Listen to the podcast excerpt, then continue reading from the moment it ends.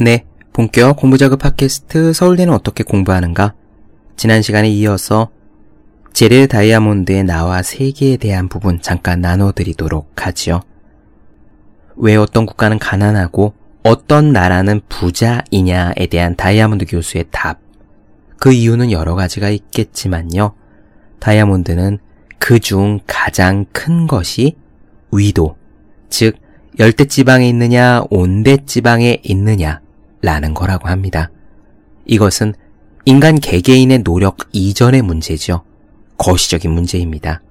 왜 위도가 사람의 부유함을 결정하는데 가장 큰 영향을 미친다고 세계적인 석학 총균수의 저자 제레 다이아몬드 교수는 이야기했을까요? 들어보시면 무척 흥미로우실 겁니다. 그리고 굉장히 쉬워요. 이 내용 이번 편에서 나눠드리겠습니다. 바로 시작해 볼게요.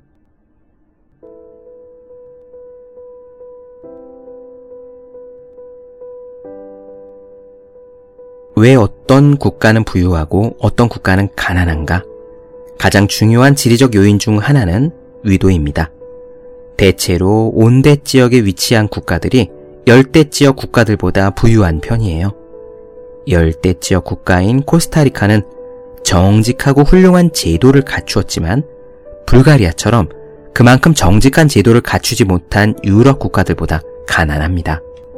흥미롭게도 위도가 나라의 북부에 미치는 영향은 위도상에서 남북으로 상당히 넓은 지역을 차지하는 개별 국가에서도 어김없이 나타납니다. 예컨대 미국의 북동부, 즉 온대 지역에 있는 뉴욕주와 오하이오주는 열대 지역에 가까운 미시시피주와 엘라베마주보다 훨씬 부유합니다. 이와 마찬가지로 브라질에서도 가장 부유한 지역은 적도에서 한참 떨어진 온대 지역, 즉 브라질 남부에 위치한 리우데자네이루와 상파울루 같은 풍요로운 도시의 주변입니다. 한편 브라질에서 가장 가난한 지역은 적도 부근, 북부의 열대 지역이지요. 달리 말하면 위도가 부에 미치는 영향은 국가들 사이에서도 뚜렷이 나타나지만 남북으로 넓은 지역을 차지하는 개별 국가 내에서도 분명히 나타난다는 겁니다. 온대 국가에 비해 열대 국가가 가난한 데는 두 가지 주된 이유가 있습니다. 하나는 낮은 농업 생산성이고 다른 하나는 열악한 공중 보건입니다. 농업 생산성부터 살펴볼까요? 상식적으로 생각하면 열대 지역이 온대 지역보다 곡물 수확량이 높아야 합니다. 열대 지역에서는 곡물이 자라는 시기가 1년 내내 지속되죠. 반면 이탈리아와 한국 같은 나라에서는 6개월 정도, 스웨덴이나 캐나다에서는 수개월에 불과합니다. 또 열대 지역에서는 햇살이 풍부하죠. 강우량과 수자원도 더 많은 편입니다. 이를테면 이탈리아에서는 100cm의 연간 강우량이 상당한 강우량으로 여겨지지만 뉴기니에서 가장 습한 지역의 경우에는 연간 강수량이 1000cm도 넘지요. 이처럼 열대 지역은 높은 곡물 생산량을 기대할 만한 조건을 갖추고 있지만 안타깝게도 현실은 그렇지 않습니다. 애초의 기대와 달리 열대 지역의 농업 생산성이 낮은 데는 두 가지 이유가 있습니다. 첫째로는 토양의 비옥도가 낮기 때문입니다. 이탈리아나 미국같이 온대 지역의 농지는 비옥한 편이에요. 빙하가 미국과 이탈리아의 넓은 지역을 반복해서 오르내린 덕입니다.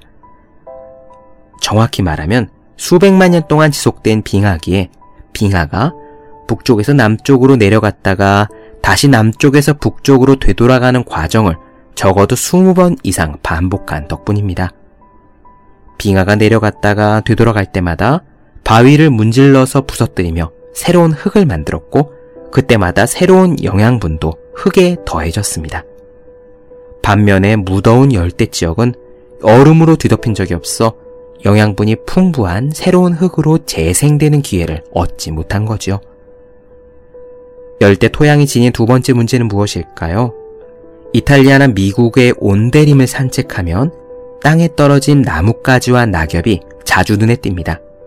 다시 말하면 땅에 떨어져 천천히 썩어가며 토양에 오랫동안 영양분을 내보내는 유기물이 많다는 뜻입니다. 그러나 열대 지역에서는 땅에 떨어진 낙엽이나 나뭇가지, 유기물이 열대의 높은 기온 때문에 미생물과 작은 동물들에 의해 신속하게 분해됩니다. 또 열대의 잦은 비 때문에 영양분이 토양에 스며들지 못하고 강으로 바다로 씻겨 내려가죠. 이런 두 가지 이유에서 열대 지역의 토양은 비옥도가 낮을 수밖에 없습니다. 열대 국가들이 가난한 경향을 띠는 또 하나의 주된 이유는 열악한 공중보건과 관계가 있습니다. 잠깐 끊고 여기서 말씀을 드리면 바로 이 부분이 제가 캄보디아에서 피부로 느낀 점이에요. 캄보디아는 곡물 생산량이 엄청납니다. 쌀이 쏟아져 나와요. 그럼에도 불구하고 그곳이 가난한 이유 중에 하나가 저는 바로 이 부분에서 제레드 다이아몬드 교수가 설명한 거라고 생각을 합니다. 아까 캄보디아 사람들이 현지 민가에서 흙탕물 마시고 위생이 무척 안 좋은 상태에 살아간다고 말씀드렸잖아요. 바로 그 부분이 나라의 부에 어떻게 영향을 미치는지 지금 요 부분에서 설명이 됩니다. 이어가 볼게요. 일반적으로 온대 지역보다 열대 지역에 동식물의 종이 풍부합니다. 예컨대 열대 지역에서는 조류 관찰자들을 즐겁게 해줄 만한 새들의 종류가 무척 많지요. 그러나 종의 풍요로움은 질병을 일으키는 종, 그러니까 기생충, 벌레, 곤충과 세균 등이 많다는 뜻이기도 합니다. 이런 이유에서 공중보건을 담당하는 관리자들은 세계 최고의 공중보건 대책은 온대 지역의 추운 겨울이라고 농담하기도 합니다. 겨울에 매서운 추위에 기생충과 세균이 죽지요.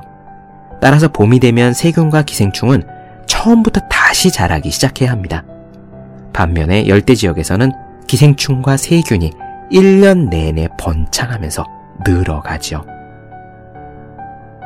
열대 지역의 질병들을 생각해 봅시다.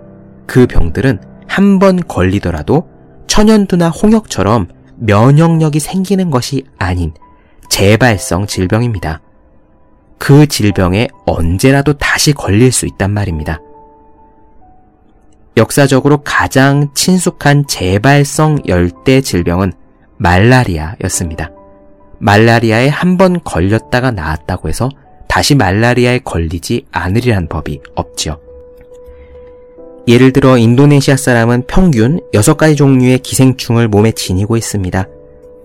또 감염자와 사망자 수를 기준으로 할 때 에이즈를 제외하면 세계에서 가장 중대한 감염병이 말라리아인데, 이런 기생충들과 말라리아 그리고 에이즈의 영향으로 잠비아의 평균 기대 수명은 40살에 불과합니다.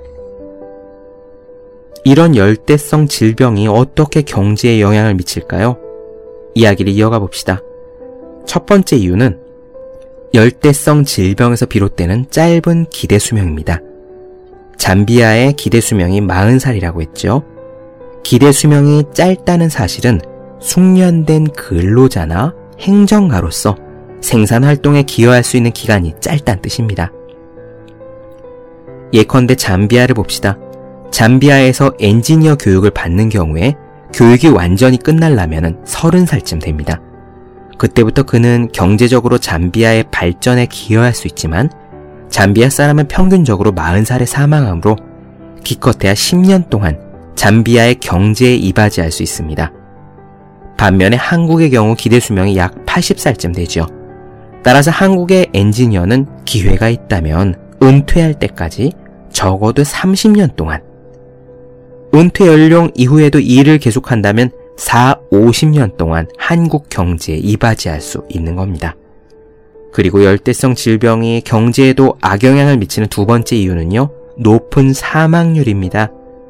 예컨대 말라리아로 죽지는 않더라도요, 몸이 허약해진 까닭에 한 번 병에 걸리면 상당한 기간 동안 일을 하지 못합니다. 따라서 잠비아인은 운 좋게 40살 이후에 살아있더라도 몸이 자주 아프기 때문에 같은 연령의 한국 노동자보다 더 적은 시간을 일할 수밖에 없습니다. 세 번째, 열대성 질병은 인구의 연령별 분포를 왜곡한다는 점에서도 경제에 악영향을 미칩니다.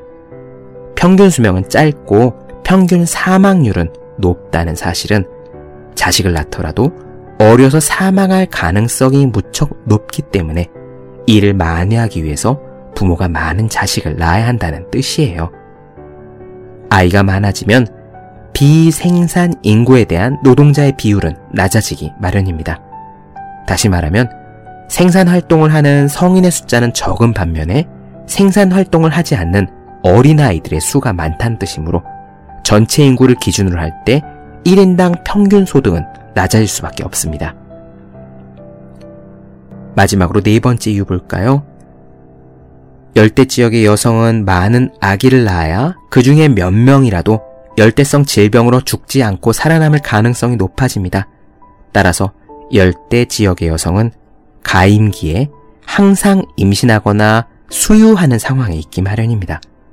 임신하고 수유하는 여성은 노동 현장에서 일하기 어렵기 때문에 이런 현상도 열대의 열악한 공중보건이 경제에 미치는 악영향일 수 있습니다. 열대지역에서 최근에 경제가 눈부시게 성장한 국가들은 한결같이 공중보건에 적극적으로 투자한 국가들입니다. 그 국가들은 온대지역에 비하면 농업 경쟁력이 떨어지기 때문에 농업만으로는 부유해질 수 없다는 사실을 인정하고 농업 이외의 다른 분야에 대대적으로 투자를 했습니다. 이처럼 각자의 문제를 정확히 진단함으로써 맞춤식 치료로 부자가 된 열대 국가로는 말레이시아, 싱가폴, 대만과 홍콩, 모리셔스가 있습니다. 마지막으로 한 가지 이유를 더 보겠습니다. 온대 국가에 비교할 때 열대 국가에서는 높은 기온 때문에 산업 장비가 상대적으로 빨리 녹슬고 부식되는 경향을 띈다고 합니다. 1940년대와 50년대에는 미국에서도 무더운 남부 지역이 상대적으로 서늘한 북부 지역보다 무척 가난했지요. 하지만 1950년대 이후 미국 남부에 에어컨이 널리 확산됨으로써 산업 장비의 부식과 공장이 줄어들며 전반적인 삶의 형태도 나아졌습니다. 네, 어떻게 들으셨나요? 열대지역 국가들이 왜 가난한지에 대한 제레 다이아몬드 교수의 설명 이해가 잘 되셨습니까? 저는 캄보디아에서 직접 체험한 것이 하나가 있습니다. 뭐냐면요, 사실 저는 제가 꽤 부지런한 편이라고 생각을 했거든요. 뒹굴뒹굴하지 않고 부지런한 사람이라고. 그래도 나름 비록 잠은 엄청나게 많지만 깨어있는 시간 동안에는 열심히 살려고 노력하는 부지런한 사람이라고 생각을 했습니다. 그런데요, 이번에 캄보디아에 가고 나서 생각이 좀 바뀌었어요. 거기가 엄청나게 덥고 습하고 고통스러우니까 그냥 정말 아무것도 하기가 싫더라고요. 제가 파리 여행을 갔을 때는 이동하는 틈틈이 인스타그램에 글을 올렸습니다. 단상 같은 거를 짧게 써서 올렸죠. 그리고 저는 원래 여행을 다닐 때 여행 다니는 틈틈이 사진을 정리하는 편입니다. 이를테면 한 곳에 구경 가서 사진을 많이 찍잖아요. 그리고 지하철을 타고 다른 곳으로 이동을 하면서 그 사이에 방금 찍은 사진들을 정리하는 거예요. 이런 식으로 틈틈이 하면은 나중에 따로 시간을 많이 허여하지 않고 좋은 사진들만 남길 수가 있거든요. 그런데 제 인스타그램 팔로우 하시는 분들은 아시겠지만 이번에 캄보디아 여행 갔을 때는 처음에 2개인가 3개 정도 글만 올렸고요. 도착한 다음날 아침에 그리고 나서 하나도 글을 올리지 못했습니다. 글은커녕 사진 정리도 안 했어요. 날씨가 너무 덥고 한 군데를 보고 나서 다시 버스에 타면은 버스의 에어컨도 그렇게 시원한 것이 아니라서 물수건으로 땀을 닦으며 한여름의 마당에 늘어져 있는 백구 강아지처럼 저 역시 그저 늘어져 있기 바빴습니다. 정말 너무 더우니까 아무것도 하기 싫고 아무것도 생각하기 싫고 그 무엇도 읽고 싶지 않더라고요. 저는 제가 굉장히 부지런한 사람이라고 나름 생각을 했는데 제가 부지런할 수 있었던 것은 지금 이 우리나라의 이 환경 덕이었습니다. 캄보디아의 무더운 날씨를 이겨내고 글을 쓰거나 생각을 할 만큼의 인내력이 솔직히 저는 없더라고요. 지금 살고 있는 이곳에 감사해야겠다는 생각을 그래서 했습니다. 제가 늘 말씀을 드리거나 인사할 때 부지런히 읽고 꾸준히 쓰겠습니다 라고 말씀을 드리는데, 제가 부지런히 읽고 꾸준히 쓸 수 있는 것, 제가 틈틈이 공부를 할 수 있는 것은 제가 부지런한 사람이어서가 아니라 그보다 훨씬 이전에 이렇게 공부하기 좋고 생각하기 좋은 여건에 제가 살고 있기 때문임을, 그 덕분임을 이번에 알 수 있었습니다.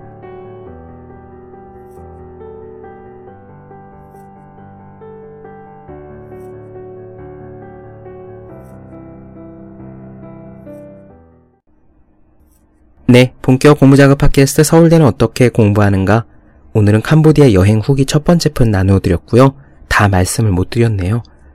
앙코르와트 유적지에 대한 이야기는 다음 시간에 해야 될 것 같습니다. 더 많은 이야기가 궁금하신 분들, 질문사항 있으신 분들은 제 네이버 블로그 허생의 즐거운 편지, 다음 카카오 브런치 한재우의 브런치, 인스타그램 해시태그 서울대는 어떻게 공부하는가 검색해주시면 되겠습니다. 또 매일매일 공부하시는 분들, 여러분 주변에 지금 매일매일 공부하시는 그분들을 위해서 하루 한 페이지씩 읽고 공부할 의지를 북돋는 채 보기만 해도 공부하고 싶어지는 365 공부 비타민을 선물해 주시면 좋겠습니다. 오늘은 여기까지 할게요. 전 다음 시간에 뵙겠습니다. 여러분 모두 열심히 공부하십시오. 저도 열심히 하겠습니다.